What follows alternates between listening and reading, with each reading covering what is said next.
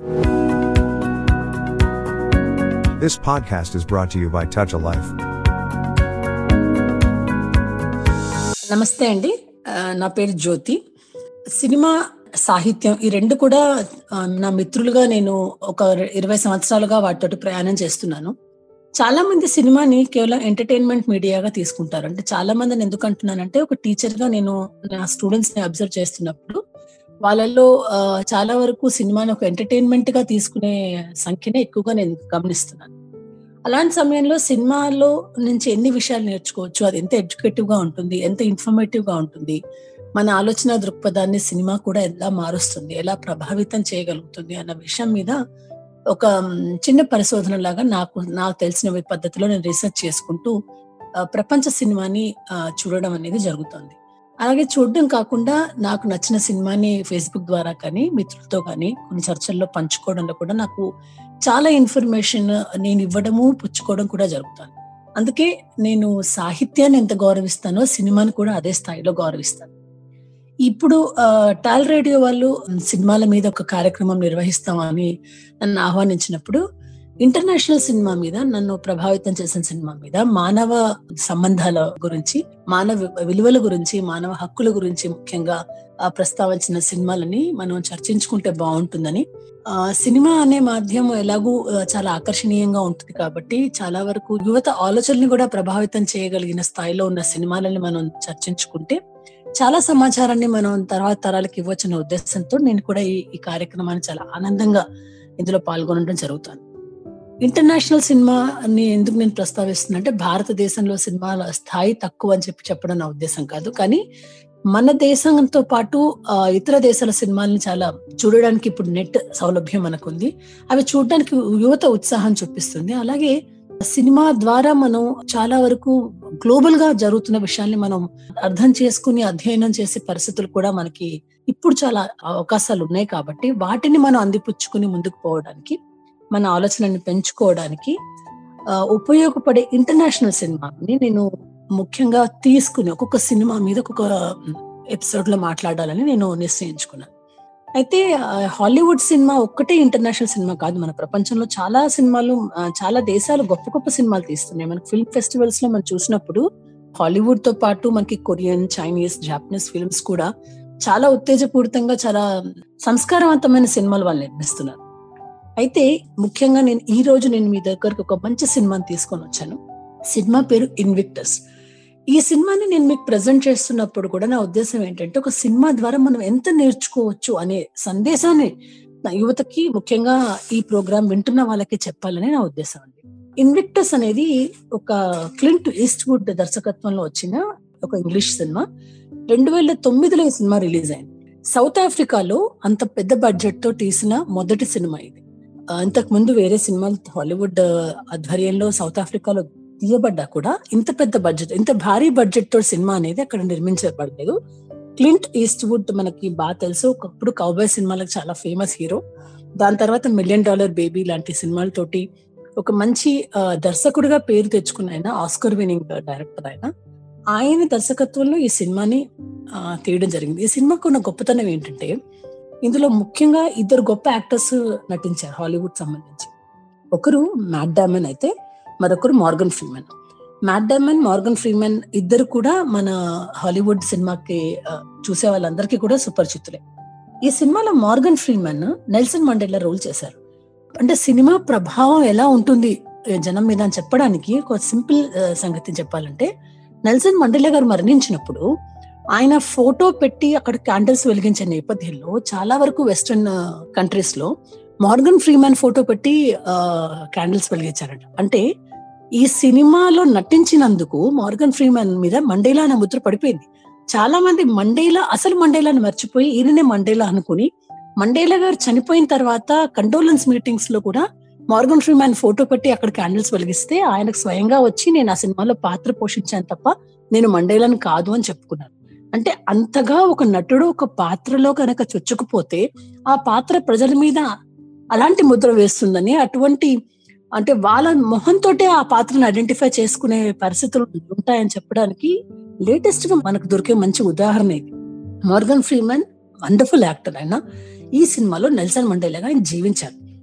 Cinema కథలోకి వెళ్ళే ముందు కొద్దిగా నేపథ్యం చెప్తాను. ఈ నేపథ్యం చె- తెలియకపోతే సినిమాని మనం ఎంజాయ్ చేయలేం కాబట్టి. సౌత్ ఆఫ్రికాలో పంతొమ్మిది వందల నలభై ఎనిమిది నుంచి తర్వాత తొంభైల దాకా అంటే అర్లీ నైన్టీస్ దాకా అక్కడ అపెర్థీడ్ అని చెప్పి ఒక సిస్టమ్ ఉంటుంది అనమాట అపెర్థీడ్ అనేది ఒక సౌత్ ఆఫ్రికన్ వర్డ్ అన్నమాట. దాని అర్థం ఏంటంటే సెపరేట్నెస్ అంటే విడిగా ఉండడం.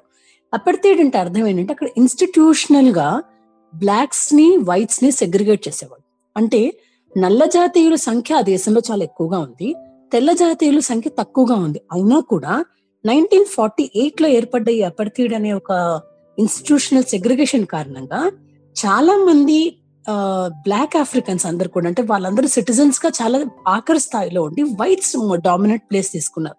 ఆ దేశంలో ఎలా ఉండేదంటే అప్పటి status first highest status white వైట్స్కి ఇస్తే ఆ తర్వాత ఏషియన్స్కి తర్వాత ఇతర దేశ కలరిడ్స్కి ఆ తర్వాత మాత్రమే బ్లాక్ ఆఫ్రికన్స్కి సిటిజన్స్గా గుర్తింపు ఉంది నైన్టీన్ ఫార్టీ నైన్లో ఇద్దరు మిక్స్డ్ రేసెస్ మీద వివాహం అనేది చాలా పెద్ద క్రైమ్గా అంటే ప్రోహిబిషన్ చేస్తూ ఒక చట్టం కూడా అక్కడ ఏర్పడింది.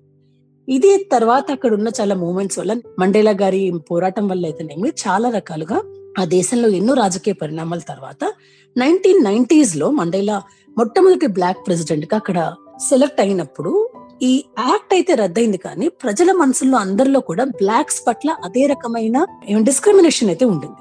ఆ డిస్క్రిమినేషన్ తోటి వాళ్ళిద్దరి మధ్య అంటే ఇద్దరు వైట్స్ కూడా వాళ్ళ మనసులో పూర్తిగా ఆఫ్రి బ్లాక్ ఆఫ్రికన్స్ని యాక్సెప్ట్ చేసేవారు కాదు. బ్లాక్ ఆఫ్రికన్స్ కూడా వైట్స్ పట్ల చాలా రకాల అనుమానాలతోటి వాళ్ళ సంబంధాలు చాలా దారుణంగా ఉండేవి.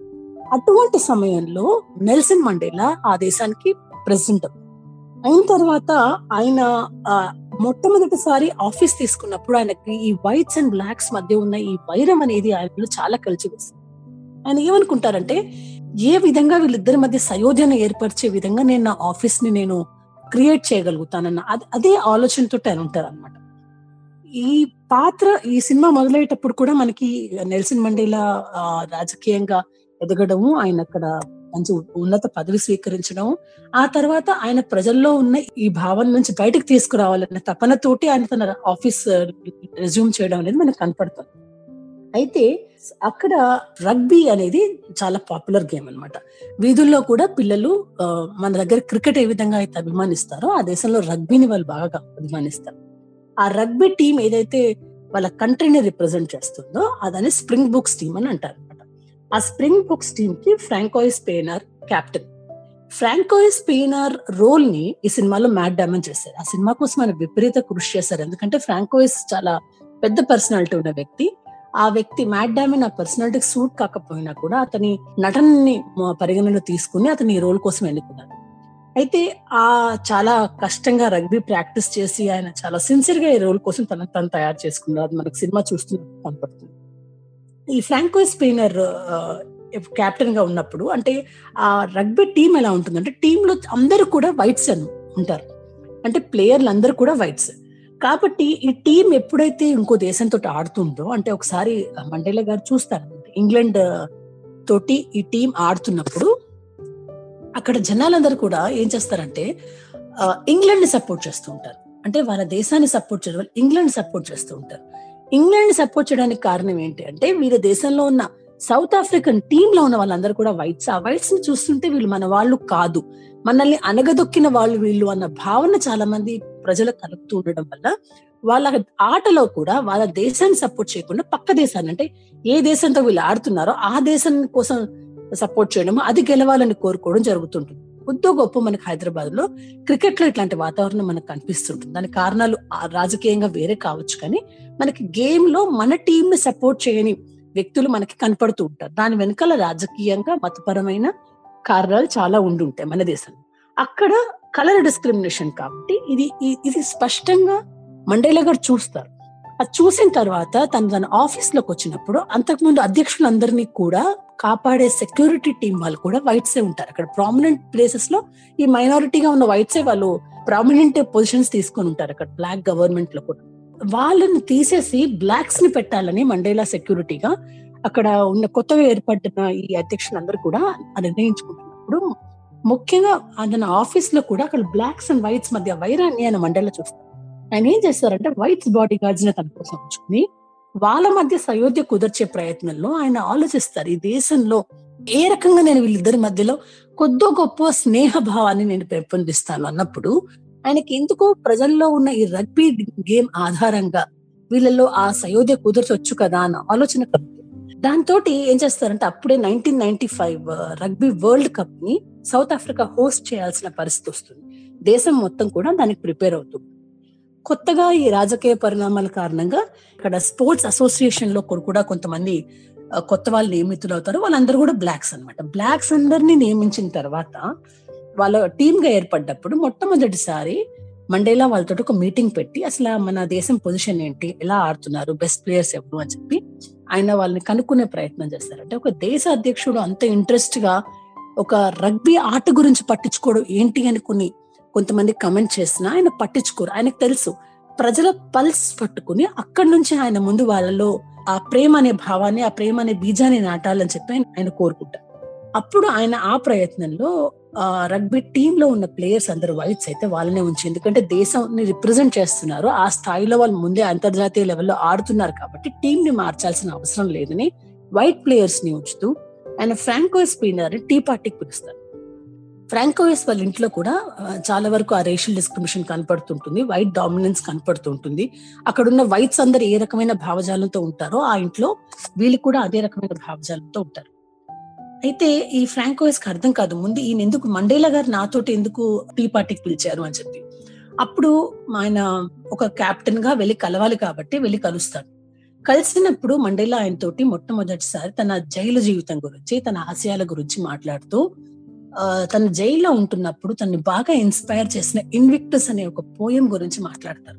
ఆయన కొన్ని సంవత్సరాలు ఒక చిన్న గదిలో ఉన్నా కూడా ఆ చిన్న గదిలో ఆ జైల్లో ఇరవై సంవత్సరాలు పైగా ఆయన ఖైదీగా ఉన్నప్పుడు కూడా తన ఆశయాలని తనని జీవించేటట్టుగా అంటే వాటిని బ్రతికించుకునేటట్టుగా చేసిన ఇన్విక్టస్ పోయం అది. విలియం అర్నెస్ట్ హెన్లీ అని ఒక కవి రాసిన ఇన్విక్టస్ పోయం ని కొన్ని వందల సార్లు తను చదువుకునేవాడని అది తనని ఎంతో ఇన్స్పైర్ చేసిందని అదే తనకి జీవితం పట్ల ఒక పాజిటివ్ దృక్పథాన్ని ఒక ఆశావాహ దృక్పథాన్ని ఆయనకి ఇచ్చిందని చెప్పి ఆయన ఎంతో ఓపెన్గా ఇంతోటి ఈ కెప్టెన్తో డిస్కస్ చేస్తూ టీం ని గెలిపించడానికి నీ ప్రయత్నం నువ్వు చేయని ఆల్ ద బెస్ట్ చెప్పి అతను ఇతన్ని పంపించేస్తాడు.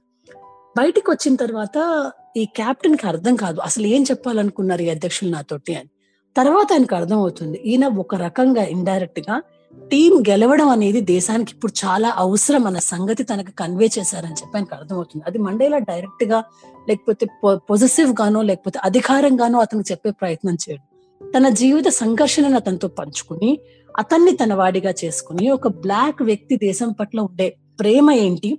దేనికోసం అతను పోరాడని? అత అతను పోరాడడంలో ఉన్న ఉన్న దేశభక్తిని ఆ ఉన్న ఆత్మ గౌరవ భావాన్ని తెల్ల జాతీయుడుగా ఇతను అర్థం చేసుకుని దేశం కోసం ఇద్దరు ఏకమై పోరాడితే ఎవరి దారిలో వాళ్ళు కష్టపడితే ఎటువంటి పరిణామాలు తీసుకురావచ్చు దేశంలో అన్న సంగతి అతను డిస్కస్ చేయడం ద్వారా ఈ టీం ఈ రగ్బీ గెలవడం అనేది వాళ్ళకి ఎంత అవసరమో అన్న సంగతి ఆయన ఓపెన్గా చెప్పారన్న సంగతి ఫ్రాంకోయిస్ అర్థం చేసుకుంటాడు. అర్థం చేసుకొని తన టీం మెంబర్స్ అందరు ఎవరైతే ఈ మండేలా అధ్యక్షుడు అయిన తర్వాత ఈ అపర్తిడ్ అనేది దాన్ని డిస్మాంటిల్ చేస్తారు. చేసిన తర్వాత బ్లాక్స్ వైట్స్ అందరూ ఒక్కరే అన్న భావాన్ని స్వీకరించలేని తన వైట్ టీం మెంబర్స్ అందరితో కూడా ఇన్స్పైరింగ్గా మాట్లాడుతూ వాళ్ళని దేశం కోసం ఆడడానికి సన్నిధం చేస్తూ ప్రాక్టీస్కి ఫ్రాంకోయిస్ వాళ్ళని ఎంకరేజ్ చేస్తాడు. అయితే ఎంకరేజ్ చేసిన తర్వాత వాళ్ళందరూ కూడా టీం ప్రాక్టీస్ చేస్తున్నప్పుడు ఆఖరిలో ఏమవుతుందంటే వీళ్ళు పెద్ద పెద్ద దేశాలతో ఆడడము అందులో ఫస్ట్ ఆస్ట్రేలియాని డిఫీట్ చేస్తారు. ఆస్ట్రేలియాని డిఫీట్ చేసిన తర్వాత న్యూజిలాండ్తో వాళ్ళు ఆడతారు. ఆడేటప్పుడు అక్కడంతా ఆల్ బ్లాక్స్గా పిలువబడే న్యూజిలాండ్ టీమ్ని ఆడుతున్నప్పుడు మొట్టమొదటిసారి ప్రజలు ఏంటంటే వీళ్ళందరూ ఆ ప్రాక్టీస్ చేస్తున్నప్పుడు కూడా కేవలం వాళ్ళ టీం వరకే కాకుండా ప్రాక్టీస్ చూడడానికి వచ్చిన కామన్ పబ్లిక్ తోటి కూడా ఇంటరాక్ట్ అవ్వడము వాళ్ళని కూడా వాళ్ళ సంతోషంలో పాలు పంచుకోవడము వీళ్ళు సంతోషాన్ని వాళ్ళతో పంచుకోవడం. అంటే ప్రజల్ని కూడా ఇందులో ఇంక్లూడ్ చేయడం ఏమవుతుందంటే ఆ మ్యాచ్ చూడడానికి వచ్చిన వ్యక్తులందరిలో కూడా ఎక్కడో ఆ చోట వీళ్ళని స్వీకరించే స్థితికి వాళ్ళు వస్తారు. మొట్టమొదట వీళ్ళు ఆస్ట్రేలియా తోటి మ్యాచ్ ఆడుతున్నప్పుడు వాళ్ళని డిఫెండింగ్ ఛాంపియన్స్ అని అనేవారు అప్పట్లో ఆస్ట్రేలియన్ టీం ని ఆ ఓపెనింగ్ మ్యాచ్లో ఆడుతున్నప్పుడు అక్కడ ప్రజలు చాలా మంది కూడా సగం మంది అంటే ఎవరిని సపోర్ట్ చేయాలో తెలియని ఒక పరిస్థితిలో వాళ్ళు ఉంటారు. అంటే పూర్తిగా వాళ్ళు ఆస్ట్రేలియాని సపోర్ట్ చేయరు అక్కడ. అంటే ఇంతకుముందు ఇంతకు ముందు ఏం జరిగేది? ఏ టీం అయితే వీళ్ళతో ఆడుతుందో వాళ్ళు అపోజిట్ టీం ని వీళ్ళు బ్లాక్స్ ఎంకరేజ్ చేయడం అనేది మనకు స్పష్టంగా కనిపించేది. అయితే ఈ ప్రాక్టీస్ సెషన్స్లో గానీ ఈ కెప్టెన్ ఎలాంటి కొత్త పద్ధతులైనా ప్రవేశపెడతాడంటే వాటి ద్వారా ప్రజలు కూడా ఈ టీం మాది అని ఓన్ చేసుకోవడం మెల్లిగా మొదలవుతుంది. తర్వాత క్లియర్గా వాళ్ళు ఒక మ్యాచ్ తర్వాత మళ్ళీ న్యూజిలాండ్ తోటి వాళ్ళు మ్యాచ్ ఆడుతున్నప్పుడు అంటే New Zealand and South Africa నైన్టీస్లో they were the greatest rugby nations అట. అయితే అవి ఆడుతున్నప్పుడు ఒక చాలా టఫ్ మ్యాచ్ అనేది వాళ్ళకి డిక్లేర్ అవుతుంది. చాలా టఫ్ మ్యాచ్ అది. ఆ టైంలో ఆట కంటే ముందు ఈ స్ప్రింగ్ బుక్ టీమ్ రాబిన్ ఐలాండ్ని విజిట్ చేస్తారు. ఈ రాబిన్ ఐలాండ్ ఏంటి? మండేలా గారు మొట్టమొదట పద్దెనిమిది సంవత్సరాలు తన ఇరవై ఏడు సంవత్సరాల జైలు జీవితంలో పద్దెనిమిది సంవత్సరాలు ఈ ఇక్కడ రాబిన్ ఐలాండ్లో ఒక చిన్న జైల్లో ఆయన బంధించి పెట్టారు ఈ టీం మొత్తం ఆ జైలుని విజిట్ చేసినప్పుడు ఈ ఫ్రాంకో స్పెయినర్ ఆ జైలు గదిలోకి వెళ్ళిన తర్వాత చిన్న గదిలో ఆ దేశం వ్యక్తి ఆ ఆ స్వాతంత్రం కోసం పోరాడుతూ అక్కడ అన్ని సంవత్సరాలు ఎలా గడిపాడు అనేది చూసిన తర్వాత స్పెయినర్ నిజంగా మండేలా స్పిరిట్కి ఇన్స్పైర్ అవుతారు. ఇన్స్పైర్ అయిన తర్వాత ఆయన ఏమనుకుంటారంటే ముప్పై సంవత్సరాలు ఇంత చిన్న గదిలో జీవించి బయటికి వచ్చి తనని ఆ స్థితికి గురి చేసిన వాళ్ళందరినీ కూడా క్షమించి వాళ్ళందరినీ తన దేశీయులుగా ప్రేమించేంత గొప్ప వ్యక్తి అయిన నెల్సన్ మండేలా ఆశయాల కోసం అని చెప్పి ఈ రోజు వాళ్ళ టీం అంతా కూడా అది రగ్బీ ఆటే కావచ్చు దానిని దేశం కోసం ఆడవలసిన అవసరం వాళ్ళకి ఎంత ఉన్నది అని అన్న ఆలోచనతోటి ఫ్రాంకోయిస్ స్పెయినర్ ఆ సెల్ నుంచి బయటకు వస్తాడు. ఆ సెల్ అంటే మనకు చాలా సార్లు ఆ సెల్లో ఉన్నప్పుడు అక్కడ విలియం హార్వే ఇన్విక్టస్ పోయం ఓపెన్గా బ్యాక్గ్రౌండ్లో మనకు వినిపిస్తుంది అనమాట ఇన్విక్టస్ పోయం ఈ పో ఈ సినిమా చూసే వరకు నాకు ఈ పోయం గురించి పెద్దగా తెలియదు చదివినా కూడా నాకు ఎక్కడ సిలబస్లో తగలలేదు. అయితే ఈ సినిమా చూసిన తర్వాత నేను ఇన్విక్టస్ పోయం ఏంటి అని ఆ పోయం నిజంగా మండేలాని ఇన్స్పైర్ చేసినంతటి గొప్ప పోయం ఏంటి అని ఆ పోయం గురించి కొద్దిగా నేను సమాచారం సేకరించాను. విలియం అర్నెస్ట్ హెన్లీ అనే వ్యక్తి ఇరవై మూడేళ్ళ వయసులోనూ ఇరవై నాలుగేళ్ళ వయసులో రెండు కాళ్ళు పోగొట్టుకుని హాస్పిటల్లో ఉంటున్నప్పుడు అతనికి రెండు కాళ్ళు హాస్పిటల్లో ఆపరేషన్ చేసి తీసేసిన తర్వాత కూడా జీవితం పట్ల పాజిటివ్గా ఉండాలని తన జీవితంలో పోరాడాలన్న ఉద్దేశంతో తనకి తను రాసుకున్న కవిత ఇన్విక్టస్. ఇన్విక్టస్ అంటే ఓటమి లేనివాడు అని అర్థం అనమాట. అంటే ఓటమి లేకుండా ఉండడం లాటిన్ భాషలో. సో ఆ పోయమే మండేలాకి జైల్లో ఉన్న ముప్పై సంవత్సరాలు ఆయన నేను ఇన్స్పైర్ చేస్తూ వచ్చింది. అదే ఇన్స్పిరేషన్ని ఆయన ఫ్రాంకోయిస్ పెయినర్ అనే రగ్బీ క్యాప్టెన్కి ఆయన పాస్ ఆన్ చేస్తారు. ఆ పోయం ని గుర్తు చేసుకుంటూ మండేలా రాబిన్ ఐలాండ్లో ఉన్న ఆ ముప్పై పద్దెనిమిది సంవత్సరాల జీవితాన్ని తలుచుకుంటూ ఆ సెల్ని విజిట్ చేసినప్పుడు అసలు బ్లాక్స్ వాళ్ళ స్వాతంత్రం కోసం వాళ్ళ ఆత్మగౌరవం కోసం ఎంత కష్టపడుతున్నారని మానవులుగా వాళ్ళని గుర్తించవలసిన అవసరం ఎంత ఉన్నది అనేది ఒక వైట్ క్యాప్టెన్ అంటే తెల్ల జాత అహంకారంలో బ్రతికిన అందులో పెరిగిన ఈ క్యాప్టెన్ అర్థం చేసుకుని అన్నిటికంటే దేశం దేశభక్తి ముఖ్యం అని చెప్పి ఆయన ఐడెంటిఫై చేసి ఆ తర్వాత మ్యాచ్లో తన ఫాలో అంటే తన తన తోటి ఆటగాళ్ళని ఇన్స్పైర్ చేసి అప్పుడు వీళ్ళు న్యూజిలాండ్ తోటి ఆ ఫైనల్ మ్యాచ్ ఆడినప్పుడు ఆ టీమ్లోకి ఆ ఫైనల్ మ్యాచ్ చూడడానికి మండేలో వస్తారనమాట అంటే కొన్ని విషయాలు ఒక వ్యక్తి చెప్పడం కంటే కూడా అతను ఇచ్చే సపోర్ట్ వాళ్ళ బాడీ జస్టిస్లో ఒక ఒక అధ్యక్షులు అంటే ఒక ఒక లీడర్ ఏ విధంగా వేరే వాళ్ళు ఇన్స్పైర్ చేస్తాడనడానికి అక్కడ మన మార్గన్ ఫ్రీమెన్ బాడీ లాంగ్వేజ్ని చూడాలి. మండేలా గారు ఎలా వచ్చారో మనకు తెలియదు కానీ అది చూసినప్పుడు నిజంగా గూస్ బంప్స్ వస్తాయి. ఆ టీ ఆ దీనిలోకి స్ప్రింగ్ బుక్స్ క్యాప్ పెట్టుకుని తర్వాత కెప్టెన్ అయిన ఫ్రాన్సిస్ ఫ్రాంకోయిస్ స్పెయినర్ ఎప్పుడు కూడా సిక్స్ నెంబర్ ఉన్న జెర్సీ వేసుకుంటాడు అనమాట ఆ జెర్సీ మండేలా స్వయంగా వేసుకుని ఆ స్టాండ్లో వచ్చి కూర్చుంటాడు ఆ ఆట చూడడానికి. ఆయన చూసినప్పుడు మొత్తం దేశం దేశం కూడా ఇన్స్పైర్ అవుతుంది. అంటే ఒక ఒక వైట్ డామినేటెడ్ రగ్బీ గేమ్లో వైట్ ప్లేయర్స్ మాత్రమే ఆడుతున్న రగ్బీ గేమ్లో బ్లాక్స్ ఎక్కువగా ఉన్న కంట్రీని రిప్రజెంట్ చేస్తున్న ఒక టీం ఆ టీం ని సపోర్ట్ చేయడానికి ఆ దేశ అధ్యక్షులు ఎలా వస్తారంటే ఆ టీం కి సంబంధించిన క్యాప్ పెట్టుకుని ఆ క్యాప్టెన్ ఈజ్ రిప్రజెంటింగ్ మీ అంటే నన్నే ఆ క్యాప్టెన్ అక్కడ రిప్రజెంట్ చేస్తున్నాడు ఆ గ్రౌండ్లో అని చెప్పడానికి ఆయన జెర్సీ వేసుకుని ఆ మార్గన్ ఫ్రీమ్యాన్ వచ్చి అంటే I mean Nelson Mandela role అక్కడ కూర్చున్నప్పుడు నిజంగా దట్ ఇస్ ఐ మీన్ ఆ వచ్చే ఆ ఫీలింగ్ అనేది అది ఆడియన్స్గా మనం సినిమా చూస్తున్నప్పుడు చాలా అద్భుతంగా అనిపిస్తుంది ఆ పర్టికులర్ సీన్ అక్కడ. అక్కడ అప్పుడు వీళ్ళు ఆడినప్పుడు వీళ్ళు న్యాచురల్గా ఆ స్పిరిట్ అండ్ ఇన్స్పిరేషన్ తోటి న్యూజిలాండ్ని ఓడించడము ఆ రగ్బీ టీం కప్ అంటే rugby world cup South Africa గెలవడం జరుగుతుంది. అప్పుడు మండేలా స్వయంగా తన స- హస్తాలతోటి ఫ్రాంకోయిస్ స్పెయినర్కి ఆ రగ్బీ కప్ గిఫ్ట్ చేస్తారు. అక్కడ ప్రజలలో ఉన్న ఆ ఆనందం ఆ- వాళ్ళ ఆ టీంలో అంటే ఆ వైట్స్ అండ్ బ్లాక్స్ అందరూ కలిసి జరుపుకుంటున్న సంబరాలను చూసినప్పుడు అప్పుడు మండేలా మొహంలో ఒక తృప్తి. అంటే దేశాధ్యక్షుడు అనేవాడు దేశాన్ని అంటే యుద్ధాల నుంచో లేకపోతే దేని నుంచో కాపాడడం లేకపోతే ఒక పెద్ద పెద్ద పెద్దవి అచీవ్ చేయడం దానికి చిన్న చిన్న విషయాలలోంచి కూడా మనం ఈ ఇన్స్పిరేషన్ ఈ స్పిరిట్ని ప్రజల్లోకి మనం చూపించవచ్చు అని చెప్పడానికి ఆయన ఉపయోగించిన రగ్బీ గేమ్ని ఆయన ఆధారం తీసుకుని తన దేశంలో వైట్స్ అండ్ బ్లాక్స్ని వాళ్ళ మధ్య ఉన్న వైరాన్ని కొంతవరకు పోగొట్టడానికి ఆయన పడ్డ తపన మనకి చాలా స్పష్టంగా ఆ రోడ్లు మనకు కనపడుతూ ఉంటుంది. చాలా అద్భుతంగా ఆయన సినిమా దీని రేటింగ్లు అంటే అఫ్ కోర్స్ ఆస్కర్కి రెండు నామినేషన్స్ వెళ్ళాయి గెలిచారు లేదా అప్రస్తుతం మనకి. కొన్ని సినిమాలు అవార్డ్స్ కంటే కూడా మనం చూడాల్సింది వాటిలో ఉన్న కంటెంట్ అవి మనకి ఇచ్చే మెసేజ్ ఆ మెసేజ్ మనకు విధంగా గుర్తుండిపోతుంది. అని ఇందులో మనకి ఒక బ్లాక్ మ్యాన్గా నెల్సన్ మండేలా స్ట్రగుల్ ఆత్మ ఆ దేశం కోసం వాళ్ళలో అంతకు ముందున్న అపర్తిడ్ కల్చర్ ఆ కల్చర్ వల్ల దూరం అయిపోయిన రెండు జాత రెండు జాతులు. ఆ రెండు జాతులని కలపడానికి ఆటని ఆయుధంగా చేసుకున్న మండేలాలోని ఆ మానవత్వం. ఇవి ఆ సినిమాలో క్లింట్ ఈస్ట్ వుడ్ చాలా అద్భుతంగా చిత్రీకరించారు. ఇందులో చిన్న చిన్న సీన్స్ కూడా మనకి ఎంత బాగుంటాయంటే అంటే అంటే కెప్టెన్ మ్యాచ్ గెలిచిన తర్వాత మ్యాట్ డామన్ అంటే ఫ్రాంకో స్పెయినర్ మ్యాచ్ గెలిచిన తర్వాత జర్నలిస్టులు అందరి దగ్గర పరిగెత్తుకుంటూ వచ్చి నీకు ఎలా అనిపిస్తుంది ఈ గేమ్ని నువ్వు? అంటే ఇంతమంది వైట్స్ నేను చూసా గర్వపడుతున్నారు అని జర్నలిస్ట్ చెప్తున్నప్పుడు ఆఖరిలో ఒక స్టేట్మెంట్ ఇస్తాడు ఫ్రాంకస్ ఏంటంటే ఇది నేను వైట్స్ గెలిచిన గెలుపు కాదు ఇది పూర్తిగా సౌత్ ఆఫ్రికన్స్ గెలుపు. ఇది ఈ గెలుపు నేను పూర్తిగా నా దేశంలోని ప్రజలకు అంకితం చేస్తున్నానని వైట్స్ని బ్లాక్స్ని కలిపి ఆయన ఓపెన్గా ఇచ్చిన ఫస్ట్ స్టేట్మెంట్ ప్రజలందరిలో కూడా ఒక రకమైన స్నేహ భావానికి పునాది వేస్తుంది. అక్కడ కూడా మనకి మ్యాట్ డమన్ ఎక్స్ప్రెషన్స్ కానీ ఆయన ఆయన బాడీ లాంగ్వేజ్ కానీ ఆయనలో వచ్చిన మార్పు కానీ మనకు క్లియర్గా కనపడుతుంది. ఇంకోటి ఈ సినిమాలో చాలా చిన్న చిన్న అబ్జర్వేషన్స్ కూడా దర్శకుడు చాలా శ్రద్ధ తీసుకొని చిత్రీకరించారు. ఇప్పుడు ఫ్రాంకోయస్ ఫ్రాంకో స్పీనర్ ఇంట్లో ఒక నల్ల జాతీయురాలు పని చేస్తూ ఉంటుంది. ఆ అమ్మాయి పని చేస్తున్న ఉన్నప్పుడు అంటే చాలా వరకు అప్పట్లో వై వైట్స్ అంటే బాగా డబ్బున్న వైట్స్లలో పనిచేసేది బ్లాక్ ఉమెనే కాదా? అయితే ఈవిడ కొన్ని ఏళ్ళ నుండి ఆ ఇంట్లో పనిచేస్తుంటుంది అంటే ఈ ఈయన ఫ్రాంకోయిస్ చిన్నకున్నప్పుడు కూడా అతను పెంచిన పెంచిన ఆవిడ కూడా ఆవిడే. అయితే టీమ్ ఎప్పుడైతే ఫైనల్స్కి వస్తుందో న్యూజిలాండ్ తోటి ఆడడానికి అప్పుడు కొన్ని టికెట్స్ తీసుకొని అంటే కొన్ని పాస్ తీసుకొని ఇంటికి వస్తాడు కెప్టెన్ తన ఆయన తండ్రి కూడా రగ్బీని చాలా ప్రేమించే ఒక వ్యక్తి అన్నమాట. తర్వాత కొడుకు ఇంత మంచిగా ఒక కెప్టెన్గా ఇంత గొప్ప పని చేస్తున్నప్పుడు న్యాచురల్గా గేమ్ చూడాలని ఉత్సాహపడతారు కదా.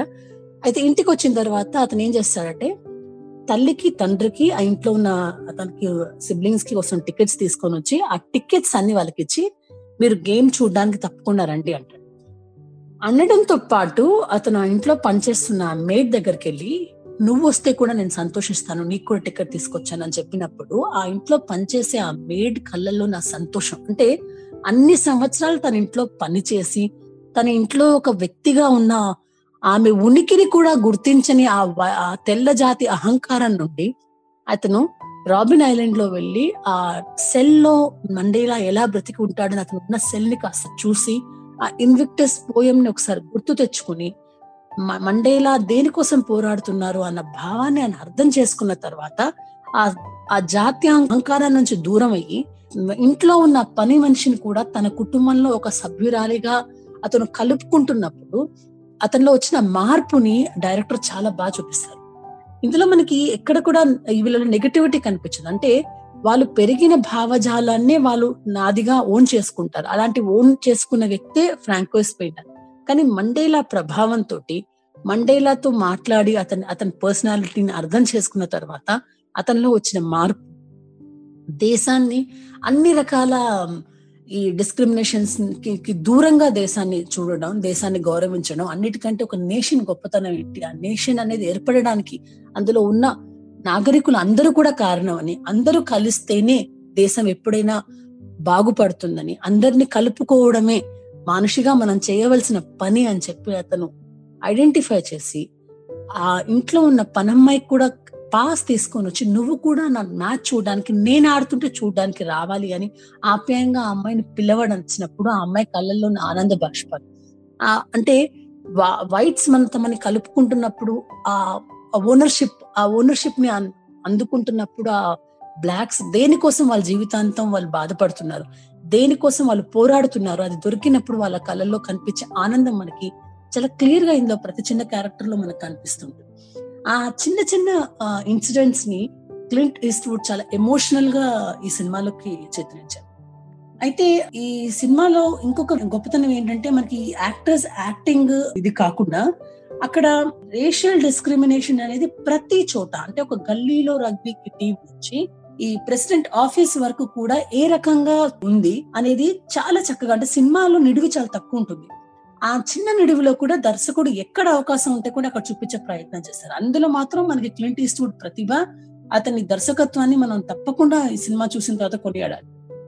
అయితే ఈ సినిమా బేసికల్గా ఇది యాక్చువల్గా జాన్ కర్లిన్ అనే ఒక వ్యక్తి టూ థౌజండ్ ఎయిట్లో రాసిన పుస్తకం playing the enemy Nelson Mandela and the game that made a nation అన్న ఒక నవల ఆధారంగా ఈ సినిమాని తీశారు. అంటే ఈ పుస్తకం కూడా చాలా ప్రాచుర్యం పొందింది. ఇది ఇప్పుడు కూడా మనకి అమెజాన్ అనే చోట్ల మనం కొనుక్కొని చదవడానికి అయితే it's available in the market ఆ పుస్తకం ఆధారంగా ఈ సినిమాని తీశారు. అయితే చాలా సార్లు నేను సాహిత్యాన్ని మొదటగా ఇష్టపడతాను కాబట్టి నాకేమనిపిస్తుందంటే అంటే సినిమా పుస్తకం కంటే కూడా సిన్- పుస్తకం చాలా బాగుంటుంది. పుస్తకాల్లో చాలా డెస్క్రిప్టివ్ నేచర్ ఉంటుంది. ఆ నేచర్ని మనం ఆస్వాదించవచ్చు అది అంతగా సినిమా అంతగా మనల్ని అంటే పుస్తకం చదివిన తర్వాత కొన్ని చాలా వరకు సినిమాలలో ఇంకా చాలా తగ్గిందని మనకు అనిపిస్తూ ఉంటుంది కానీ ఇన్వెక్టస్ ఇది మాత్రం నేను పుస్తకాన్ని కూడా చదివాను కాబట్టి పుస్తకం చదివినప్పుడు మనకి ఏ ఫీలింగ్ కలుగుతుందో అంతకంటే చాలా అద్భుతంగా సినిమా ఉందనిపిస్తుంది. అంటే ప్రతి యాక్టర్ కూడా తనకు ఇచ్చిన స్పేస్లో ఆ పుస్తకానికి ఆ క్యారెక్టర్కి హండ్రెడ్ పర్సెంట్ జస్టిస్ చేసే ప్రయత్నం చేశారు. మార్గన్ ఫ్రీమన్కి మ్యాట్కి బెస్ట్ యాక్టర్గా మ్యాట్ డెమన్కి బెస్ట్ సపోర్టింగ్ యాక్టర్గా ఆస్కర్కి నామినేషన్స్కి వెళ్ళింది.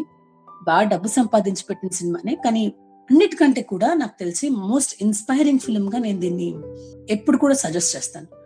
ఈ మూవీలో మనకి పొలిటికల్ సిస్టమ్ ఆఫ్ ఆఫ్రికాతో పాటు లిటరరీగా ఇన్విక్టస్ అనే పోయం గురించి కూడా మనకి కొద్దో గొప్ప మనకి పరిచయం ఏర్పడుతుంది. అయితే ఈ రోజు అంటే ఇంత విపులంగా ఈ సినిమాని చర్చిస్తున్నప్పుడు ఒక సినిమా మనకి ఏం చెప్తుంది ఏం ఇస్తుంది అనేటప్పుడు మనం అందులోంచి ఎన్ని విషయాలు తీసుకోవచ్చు అన్న దానికి నేను ఉదాహరణగా నేను ఇన్విక్టస్ అనే చిన్న పోయాన్ని కూడా నేను మీ అందరికి ఒకసారి చదివిపిస్తాను ఇది ఆంగ్లంలో ఉన్నా కూడా కొద్ది గొప్ప అందరికీ ఇంగ్లీష్ భాష వచ్చు కాబట్టి దాన్ని తెలుగులో ట్రాన్స్లేట్ చేసే ప్రయత్నం నేను చేయను.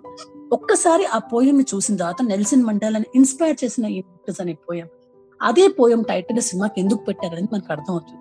మళ్ళీ ఒకసారి గుర్తు చేస్తాను. ఇది విలియం అర్నెస్ట్ హెన్లీ అనే ఒక కవి తన రెండు కాలు పోగొట్టుకుని హాస్పిటల్లో ఉన్నప్పుడు రాసుకున్న కవిత ఆ కవితలో ఆయన అంటారు out of the night that covers me black is the pit from pole to pole I thank whatever gods may be for my unconquerable soul In the foul clutch of circumstance, I have neither winced nor cried aloud.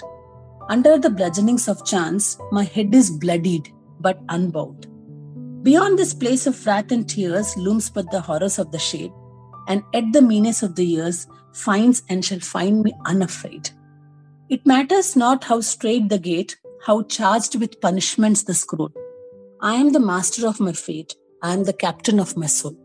Wonderful poem అండి ఇది వంద సార్లు చదివితే కూడా మనకు నిజంగా inspiration వస్తుంది ఒక వ్యక్తి ఈ జీవితంలో నాకు దుఃఖాలే ఉన్నాయని నాకు తెలుసు కానీ నా తలంతా రక్తంతో తడిచి ఉంది కానీ నేను తల వంచను ఈ పరిస్థితులకి అని చెప్పి ఒక నిర్ణయం తీసుకోవడం. నా భవిష్యత్తు నా అదృష్టం నా చేతిలో ఉంది. I'm the master of my fate I'm the captain of my soul అని. నా ప్రయాణానికి నేనే క్యాప్టెన్ని. నా నిర్ణయం మీద నా జీవితం ఆధారపడుతుంది. ఎన్ని కష్టాలు వచ్చినా ఎంతటి చీకటి నా చుట్టూ అలుముకున్నా నేను మాత్రం ఈ చీకటికి తల ఉంచను అని బలంగా నిర్ణయించుకోవడం. ఆ పోయం నిజంగా one of the most inspiring poem ఇది కూడా మనకి నెట్లో చాలా సింపుల్ చిన్న పోయం ఇది. ఇది నెట్లో దొరుకుతుంది మనకి.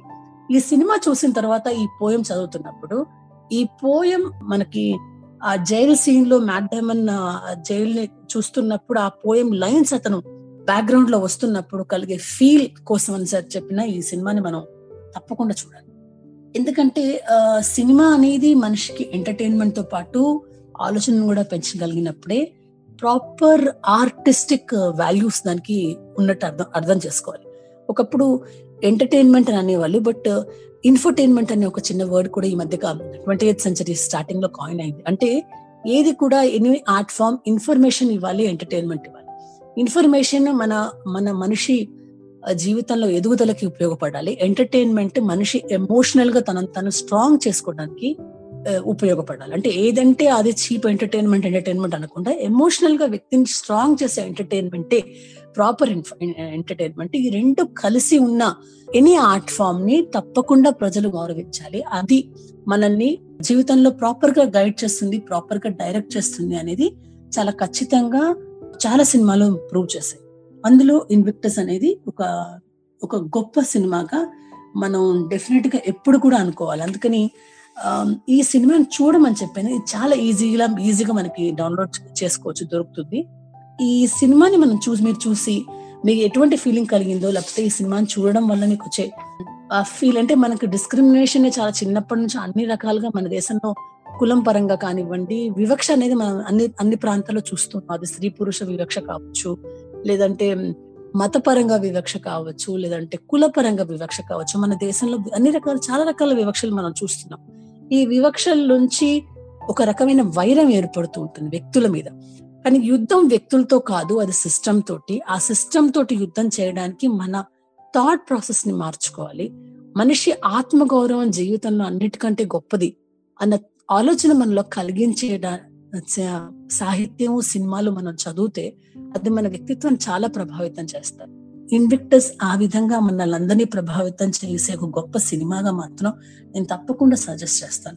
It's one of the best movies in made in Hollywood directed by Clint Eastwood ఈ సినిమాలో మీకు చాలా మంది ప్రొడ్యూస్ చేశారు స్క్రీన్ ప్లే ఆంథోనీ పెక్హామ్ది తర్వాత మ్యూజిక్ ఈ సినిమాలో సంగీతానికి ప్రతి సినిమాకి నేపథ్య సంగీతం చాలా గొప్ప పార్ట్ ప్లే చేస్తుంటుంది. మనకు తెలియకుండా మనం లీనమై ఆ కథలో వింటున్నప్పుడు ఆ వచ్చే ఆ నేపథ్య సంగీతం మనలో రకరకాల భావోద్వేగాలు కలిగిస్తూ ఉంటుంది ఈ సినిమాకి Kyle Eastwood and Michael Stevens ఇచ్చిన నేపథ్య సంగీతం ఉంది కదా అది చాలా వరకు అది ఇట్స్ అన్ యాడెడ్ ఎసెట్ అండి. ఆ సినిమా చూస్తున్నప్పుడు అంటే ఈ సినిమాలో మనం ఈ ప్రతి చిన్నగా ఈ టెక్నికల్ ఆస్పెక్ట్స్ తెలుసుకోవడానికి ఇంకొకసారి సినిమా చూడాల్సిన అవసరం ఉంటుంది. అది చూసేటప్పుడు చాలా సీన్స్లో మ్యూజిక్ ద్వారా ఆ మూడ్ని క్రియేట్ చేయడానికి ఆ మ్యూజిషియన్స్ పడ్డ తాపత్రయం మనకు కనపడుతుంటుంది తర్వాత ఇది వార్నర్ బ్రాస్ పిక్చర్స్ ద్వారా వచ్చి డిసెంబర్ పదకొండు రెండు వేల తొమ్మిదిలో రిలీజ్ అయ్యి గన్ అంటే నూట ముప్పై మూడు నిమిషాలు నిడిగల cinema South Africa and United స్టేట్స్లో మొట్టమొదటి రిలీజ్ అయింది. ఇందులో చాలా రకాల భాషలు మనకు కనపడతాయి. ఎందుకంటే సౌత్ ఆఫ్రికన్ నేపథ్యంలో సినిమా తీశారు కాబట్టి ఇంగ్లీష్తో పాటు మనకి మౌరి సదన్ సోతో హోసా జూలు ఆఫ్రికాన్స్ ఈ భాషలో చాలా పదాలు మనకి ఆ పాత్రలు మాట్లాడుతున్నప్పుడు మనకు కనపడతాయి. కాబట్టి కొన్ని పదాలు మనకి అర్థం కా కానట్టుగా ఉన్నా కూడా సబ్ టైటిల్స్తో చూసుకోవడం వల్ల మన సినిమాలను చాలా ఈజీగా మనం ఎంజాయ్ చేయగలుగుతాం. యాభై నుంచి అరవై మిలియన్ మిలియన్ల బడ్జెట్తో నిర్మించిన సినిమా బాక్స్ ఆఫీస్లో నూట ఇరవై రెండు పాయింట్ రెండు మిలియన్ల డాలర్లు సంపాదించి పెట్టింది. అంటే చాలా మంది కమర్షియల్గా కూడా ఈ సినిమాని ఇష్టపడ్డారు. సో ఈ సినిమా వల్ల మార్గన్ ఫ్రీమ్యాన్ మండేలాగా ఎస్టాబ్లిష్ అయ్యారు. యాజ్ అ బ్లాక్ యాక్టర్ అతన్ని చాలా he's one of the wonderful actors in Hollywood కానీ ఈ సినిమాలో ఆయన బాడీ లాంగ్వేజ్ మండేలాగా తనని తను మలుచుకోవడము ఆ మండేలా పట్ల అక్కడ ఉన్న ప్రేమ ఆ వైట్స్ అండ్ బ్లాక్స్ అందరు కూడా అతని పర్సనాలిటీకి తల ఉంచడం మనకు ఆ మండేలా క్యారెక్టర్ని ఆ బాడీ లాంగ్వేజ్ ద్వారా ఆయన ప్రజెంట్ చేసిన విధానం నిజంగా చాలా గొప్పగా అనిపిస్తుంది. ఎందుకంటే ఒక యాక్టర్ అనేవాడు ఒక ఒక క్యారెక్టర్ చేస్తున్నప్పుడు ఆయన అంటే మండేలా మరణించినప్పుడు మార్గన్ ఫ్రీమన్ ఫోటో పెట్టారు ప్రజలు అంటే ఎంతగా ఆయన మండేలా తోటి కంపేర్ చేశారు ఆయన మండేలాగా ఏ విధంగా ప్రజల మనసులో ఉండిపోయారు అనేది మనకు అర్థమవుతుంది. సో అటువంటి చాలా ఇన్స్పైరింగ్ రోల్ చేసి ప్రజల్ని మెప్పించిన మార్గన్ ఫ్రీమన్ కోసం కూడా ఈ మూవీ చూడాలి. ఎందుకంటే నాకు తెలిసినంత వరకు మార్గన్ ఫ్రీమన్ మూవీస్ అన్నిట్లో నా నాకు చాలా ఇష్టమైన సినిమా నేను చాలా పర్టికులర్గా చూడమని పదమని చెప్పేది ఈ మూవీ. అంటే ఒక ఒక క్యారెక్టర్ని స్టడీ చేసి ఒక యాక్టర్ ఎంత హోంవర్క్ చేయాలి? ఇప్పుడు సినిమా అంటే ఏదో జస్ట్ వెళ్ళి హీరోయిక్గా రెండు డైలాగులు చెప్పడం కాదు. ఒక పూర్తిగా క్యారెక్టర్ని ఎట్లా ఓన్ చేసుకోవాలి? ఎంత వర్క్ చేసి చేయాలి ఒక యాక్టర్ తనంతా నా క్యారెక్టర్లోకి ఒదిగిపోవడానికి అన్న దానికి కూడా సింబాలిక్ ఒక ఒక ఫిల్మ్ ఇన్స్టిట్యూట్లో ఒక క్లాస్ కోసం అన్నట్టుగా కూడా మనం ఈ సినిమాలో మార్గన్ ఫ్రీమన్ రోల్ని మనం స్టడీ చేయాలి. అంటే నటన మీద ఆసక్తి ఉన్న వాళ్ళు సినిమా యాక్ట్ సినిమాల్లో పనిచేయాలని ఆసక్తి ఉన్న వాళ్ళు కొన్ని సినిమాలు తప్పకుండా చూడాలని అంటారు. నా దృష్టిలో ఈ సినిమా ఒక పాపులర్ లీడర్ రోల్ వేస్తున్నప్పుడు ఒక వ్యక్తి ఆ బాడీ లాంగ్వేజ్ని తనని ఓన్ చేసుకుని ప్రజల్ని మెప్పించడానికి ఎంత వర్కౌట్ వర్క్ చేయాలి అన్న విషయాంట్లో మాత్రం ఆ రకమైన హోంవర్క్ కోసం అని చెప్పి ఈ సినిమాని ఆస్పైరింగ్ యాక్టర్స్ చూస్తే కూడా ఐ థింక్ చాలా వరకు ఇన్ఫర్మేటివ్ గా ఉంటుంది చాలా నేర్చుకోవచ్చు త్రూ దిస్ మూవీ అని ఖచ్చితంగా చెప్పాలి You have just listened to Tall Radio Podcast. For more podcasts, visit www.touchalife.org.